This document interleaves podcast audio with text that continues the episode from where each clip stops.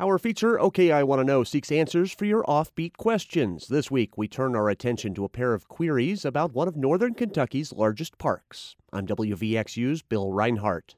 Jason Monahan of Covington wonders why the approximately 700 acre Devou Park has its own law enforcement agency. I was curious as to why Devou has a special setup for the park ranger uh, component when the other parks do not get that same attention. The answer lies in how Devou came to be a park, and for that long, long story, we turn to the executive director of the Behringer Crawford Museum, which sits in the park. Lori Risch says the land was donated by the Devou family in 1910. William Devou Sr. and Sarah were here at a time when they dabbled a little bit in the railroad. They started buying up the property here. He was actually a milliner. He made hats. So during mid um, 1800s, of course, everybody, every man would have a hat. So they had their business in downtown Cincinnati. Risch says the couple moved a bit south of what is now West Covington, also known as Botany Hills. There, they built a house and raised their sons, William Jr. and Charles. So William and Charles Devou donated the land to the city of Covington in memory of their parents.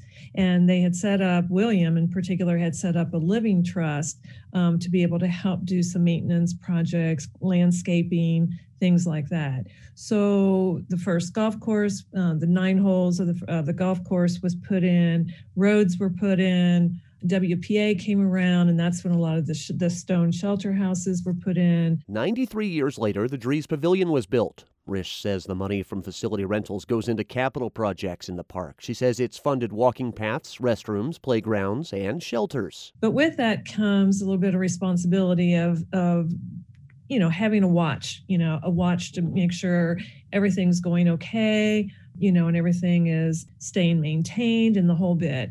So between the Devou Trust and uh, the Drees Pavilion funding, we were able to be able to get a ranger program into the park. Risch says today the rangers direct traffic, offer directions, and enforce park rules. Which leads us to another question about Devou. Laura Kinney wants to know the history of Prisoner's Lake. She says she always heard it was dug by prisoners and was used by the mob to dump bodies in cars. Lori Risch says she's half right. Prisoners Lake started after Covington City Council approved a resolution to start a quarry in the park. They went to the Covington jail and asked for the prisoners to begin quarrying it. And that's how it started.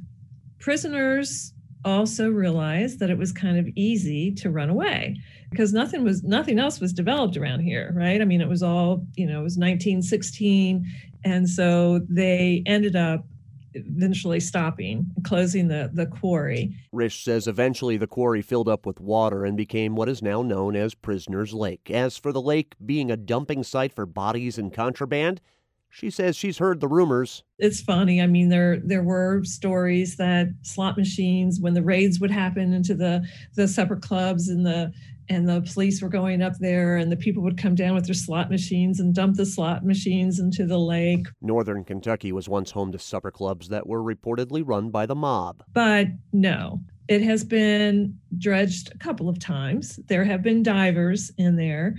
It is not bottomless. It uh, is probably about 25 feet. And the most things you're going to find in that lake are the fish that the recreation department stock in it. If you're fishing for an answer to a question no one else can catch, ask OK I Want to Know at WVXU.org. And while there, you can look through previous editions. Bill Rinehart, 91.7 WVXU.